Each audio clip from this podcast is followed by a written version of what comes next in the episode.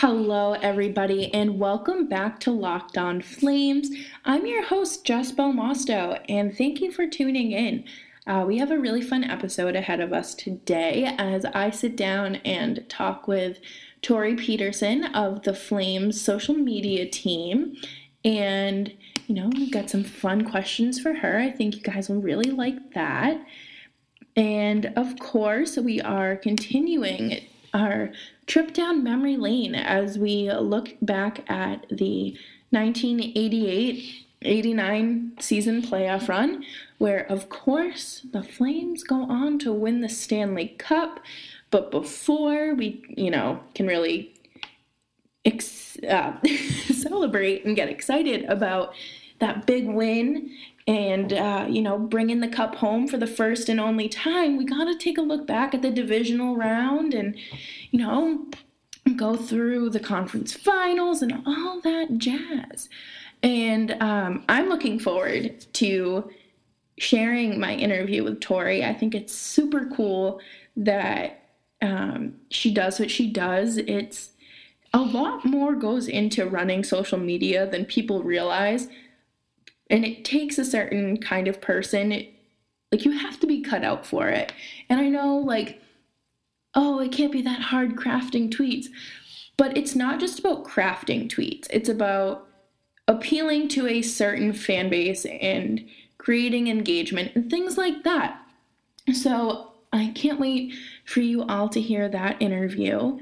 But before we jump into things, I did want to mention that we are scaling back to 3 episodes a week, just for the time being, and of course, for the off-season, whenever that happens, but just for the pause, and we'll talk about that in this episode too, but I'm really, really excited, and I know I say this all the time, but this podcast has just kind of given me purpose. And tell your friends about the show.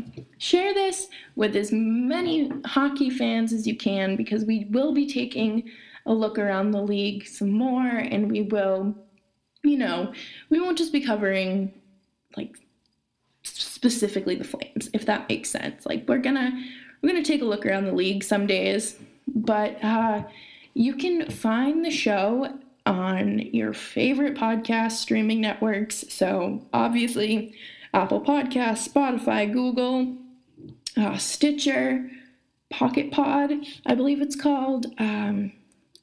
So before we jump into our interview with Tori, I would like to take a quick break and pass it over to our sponsors for a second.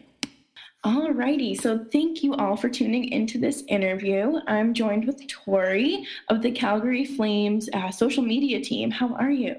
I'm great. How are you? I'm doing well. So to start, could you tell us a little bit about your job and how you got there? Yeah, absolutely. I've been with the Flames, I believe this is season 13. God, that makes me sound really old when you say that. It's my only real adult job is how I often phrase it. I was a journalism student at a school in Calgary. Got a 2-week practicum, and then at that point it was just me and another gentleman who was working on the website, and there was no social media at that point. And shortly thereafter the practicum ended, we realized there's a lot of work to be done, so I was hired on as a contractor full-time while going to school, finished that degree, and then got a communications degree at the University of Calgary, and then from that point, I was done my post-secondary, so they just made me a full-time employee instead of a contractor, and I have been there ever since. So it's been a really unique job, because I've seen it from the standpoint of when there was only a website with very, very, very limited content on it. It looked like, do you remember the GeoCities websites that kids used to build in the late 90s? That's kind of what it felt like we were doing when I started. It was just a really rudimentary system, and it's really grown out. The NHL has put a ton of resources into their digital and social media over the years, and you're seeing teams produce some really incredible content, and that's because of the emphasis the league has put on it, and it's great to see teams and organizations really embrace that. So I've been able to see my role grow and expand and evolve in such unique ways that I don't think a lot of people get to in their professions. So I'm really, really fortunate. That's really cool. And I think, like, just to kind of reiterate what you said, just building this and kind of seeing it go from the bare minimum to something that, I mean, I think a lot of teams should follow in the Flames' footsteps when it comes to their social media game, because it's not just, it's not all business. There's fun in there. And there's always going to be a component of business. I think in any kind of sports accounts, it's very rare to see a sport account that doesn't have the business side involved in it in some way, shape, or form. But you need to make sure that your audience is getting compelling content on a regular basis, or else they're just not going to tune in, right? So you need to be able to strike a balance, and that's different with every organization. Everyone has different goals and ROIs and benchmarks that they're trying to achieve. But at the same time, your main goal, everyone's main goal, is to keep their audience happy and engaged. And that's a primary driver for every single team account and the league as a whole. Of course. Yeah. I mean, I think, like, personally, I'm a Bruins fan, and I just like have seen the difference from just like how they run their account compared to, you know, how Vegas runs their account and how the Flames do. And I think it's just really, you gotta make it your own in some way, but it takes a certain person to be able to do what you do. And it's a lot more than just crafting a tweet and sending it out. It is. It's a fairly expansive job that covers a lot of different components. And I think when you work in social media in any shape or form, but especially in sports, you become qualified to do a lot of different things outside of just social media because of how expansive of an industry it is and what you're doing. So for instance, a lot of us, you're managing social accounts, but you're also involved in all of the video production, editorial work. Oftentimes a lot of people are involved in the actual graphic creation, and that's part of their job, is to create the content that they're putting up, like the graphics and the stats and stuff like that. So you're also working with marketing, you're working with PR, you're working with hockey ops, you're working with our sponsorship team, our partnership team, you're working with the players themselves, because a lot of times you do need to work with them if they want to create an account, or they want an account verified, or they want help expanding their reach. That's part of the job. So it's a really unique position that I think gives you a very unique skill set that not a lot of other roles would, in no matter what industry you work in. But it gives you an opportunity to get a taste of the other sides of the business while still being immersed in social. That's a very good way to put it. What's been one of your favorite projects, or some of the best projects you've been a part of in your career and this season? My career. The Heritage Classic games were really cool. I was there for the first one that we did, which was in Calgary. It was freezing. It was years ago. I think it was 2011. I just remember it being absolutely freezing and the fans being insane, no matter how cold it was. Like, they were so jacked up. I'm trying to think. It was definitely minus 25 Celsius. So I think it's like around minus 12, minus 13 Fahrenheit. Oh my God, and my conversion's correct. So it was freezing, but everyone was so pumped, and the Flames did win that game. It was a shutout. It was the first shutout in an outdoor game, which was really cool to witness.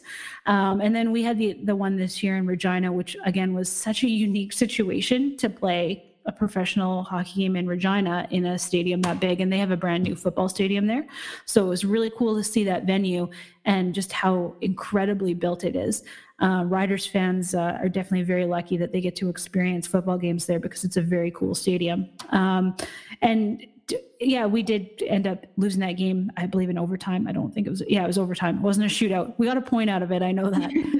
It feels like decades ago now, given the situation we're in, but it was cool to see. And there were so many Flames fans that came out for that.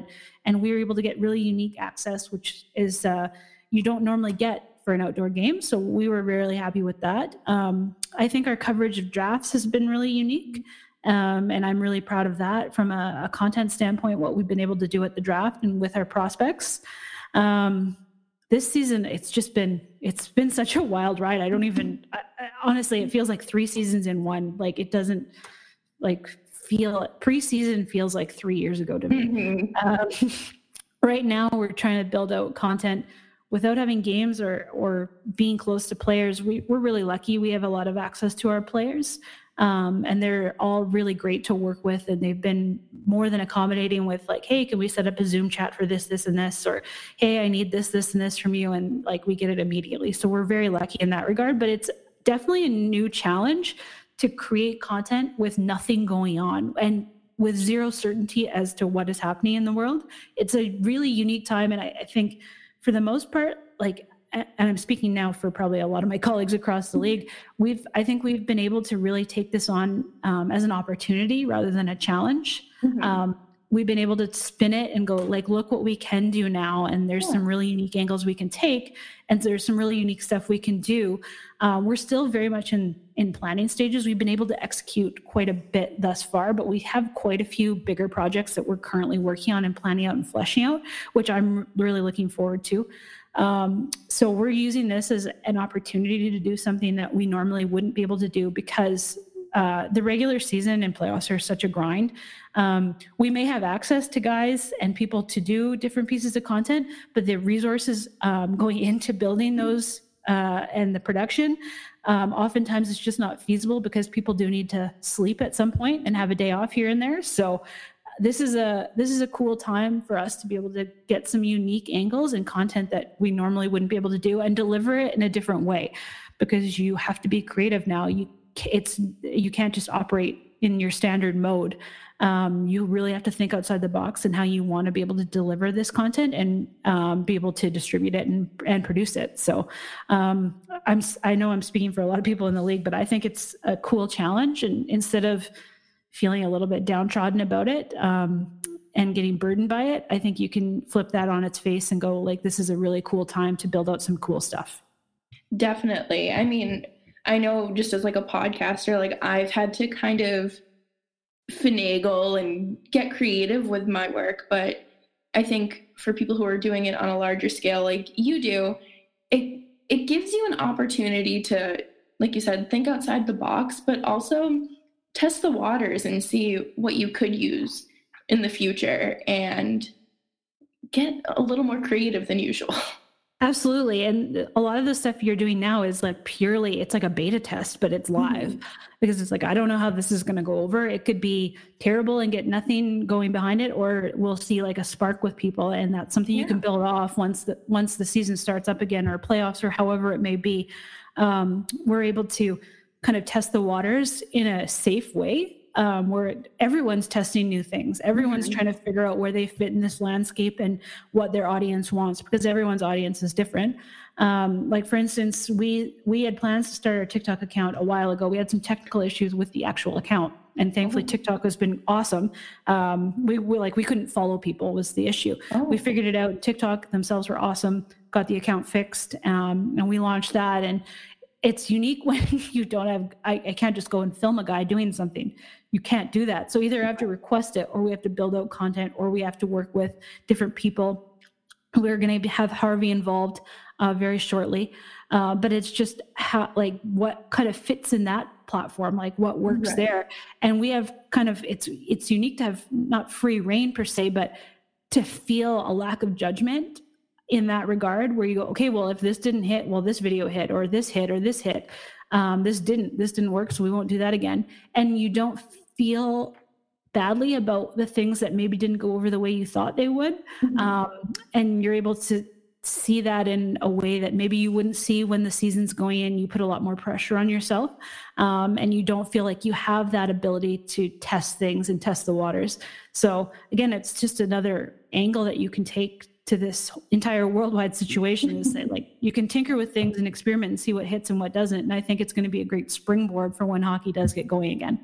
Absolutely. Thank you so much for joining me today. And I hope that everybody up there, including yourself, is taking care of yourself and staying safe.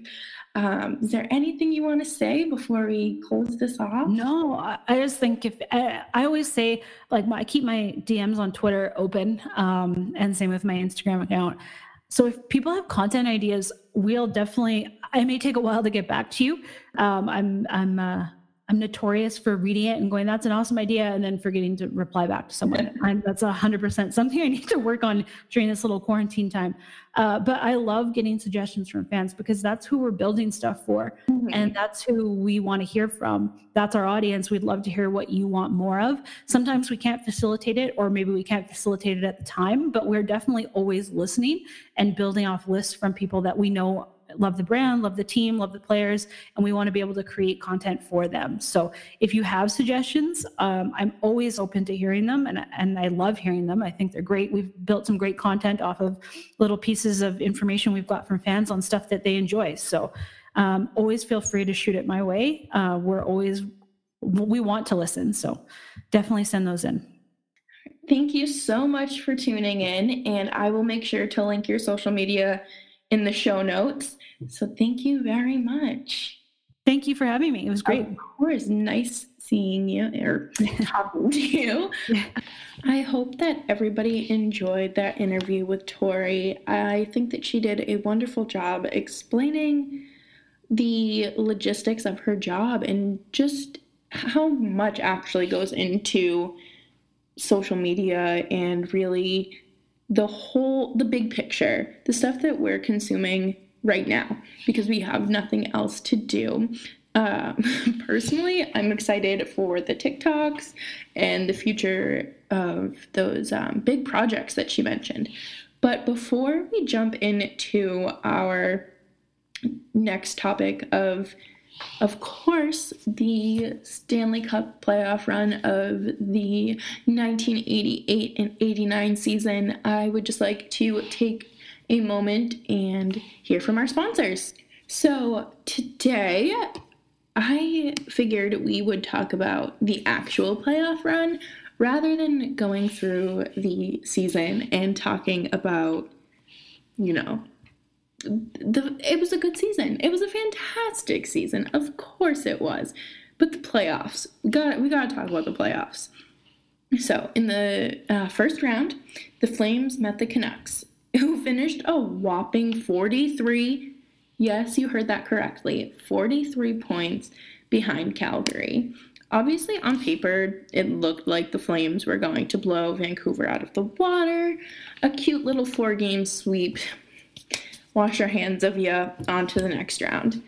And that kind of reminds me of the Tampa Bay and Columbus Blue Jacket first round matchup last year, and just how overconfident a team can be, and just how, not mentally prepared, and just the underestimating of your opponent. So game one would be an eye-opener for the Flames as the Canucks won 4-3 in overtime. It probably shocked fans to see that the series needed 7 games. Obviously, I wasn't born. I don't know anybody that was a Calgary Flames fan during that time, so I can't, reach out to them and see what they thought, how they felt. But this part I did not know, and it gave me a severe anxiety. Game 7 needed overtime, and personally, I love overtime and Game 7s. When my team is not involved, we stay far away from overtime and any Game 7s as we possibly can. But thankfully, Joel Otto became a Calgary hero and scored, allowing the Flames to advance to the next round where they would meet the lovely LA Kings and Wayne Gretzky in the Smythe divisional round. There was obviously a little more apprehension because the Kings had put out the flame of the Stanley Cup dreams for Calgary before, and it would take all but 4 games for Calgary to dethrone the Kings, move on to the Campbell Conference Final. This next round is where they would meet with the lovely, lovely Chicago Blackhawks. It was a 5-game series where the Blackhawks were outscored 18-8. And I think that's really all you need to know there. I don't know. That just seems a little... we'll just leave it at that. But the Stanley Cup Finals would be a rematch of the 1986 Stanley Cup final as well, and where the Flames would go on to meet the ever so lovely and classy Montreal Canadiens. I live about 45 minutes from Montreal currently, and as a Bruins fan, I cannot tell you how frustrating it is constantly seeing, like, the Habs logo, and just, like, I have to take a deep breath and remind myself that this is not Twitter. I cannot start beef with a grown man for supporting his team. But anyways, I digress. I am sure this had Flames fans' stomach in knots, as the previous result was not in their favor. The Flames would go on to win the series, obviously. Otherwise, we would not be talking about it. Excuse me. Holy cannoli. They are the only visiting team to win the Stanley Cup in the Montreal Forum. And the Habs did take a 2-1 series lead at one point, which, again, I'm sure had fans on the edge of their seat. You know, you don't like falling behind in a series. It's just not ideal. And all of these games were decided by at least a 2-goal margin. And I just can't help but think of, I believe it was Game 6 against the Blues, where the Bruins, you know, kind of scored, like, they puked all over the field, or the ice, rather, and just, like, dunked on the Blues with, like, 7 goals or whatever it was. But I'm sure that, you know, kept fans watching and hockey fans across the country and across the league entertained. But it was Doug Gilmour who scored the cup clinching goal on a power play in the third period.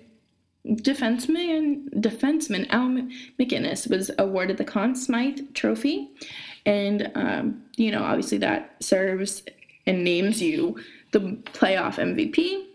McInnes led all skaters in playoff scoring with 31 points. That's a lot of points, considering, you know, they weren't all 7-game series, and you know, so you had 9. So you had 7 plus 9, which is 16, plus 7. I can't do mental math. I had this struggle yesterday, so excuse me while I pull up my calculator. This is really embarrassing. 23 games. Holy smokes, that's embarrassing. I couldn't do in my head. But yes, 23 games. So 31 points in 23 games. Incredible. And unfortunately, the Flames have not been able to bring back a cup to Calgary since 1989. So they've got some work to do. But like always, thank you so much for tuning into today's episode, and I hope you all are having as much as a lovely quarantine as one could possibly have. So thank you all, and make sure you follow Locked on Flames, the host podcast, the host Twitter, and of course Tori's social media as well, which will be linked in the description. Thank you all so much, and I'll catch you on Friday.